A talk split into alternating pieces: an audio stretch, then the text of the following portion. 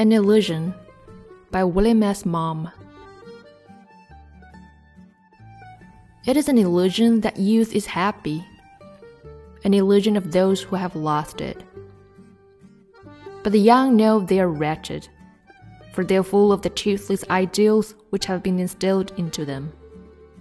And each time they come in contact with the real, they are bruised and wounded. It looks as if they were victims of a conspiracy. For the books they read ideal by the necessity of selection, and the conversation of their elders, who look back upon the past through a rosy haze of forgetfulness, prepare them for an unreal life.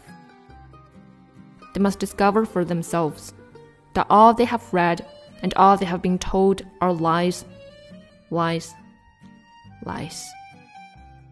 And each discovery is another nail driven into the body on the cross of life.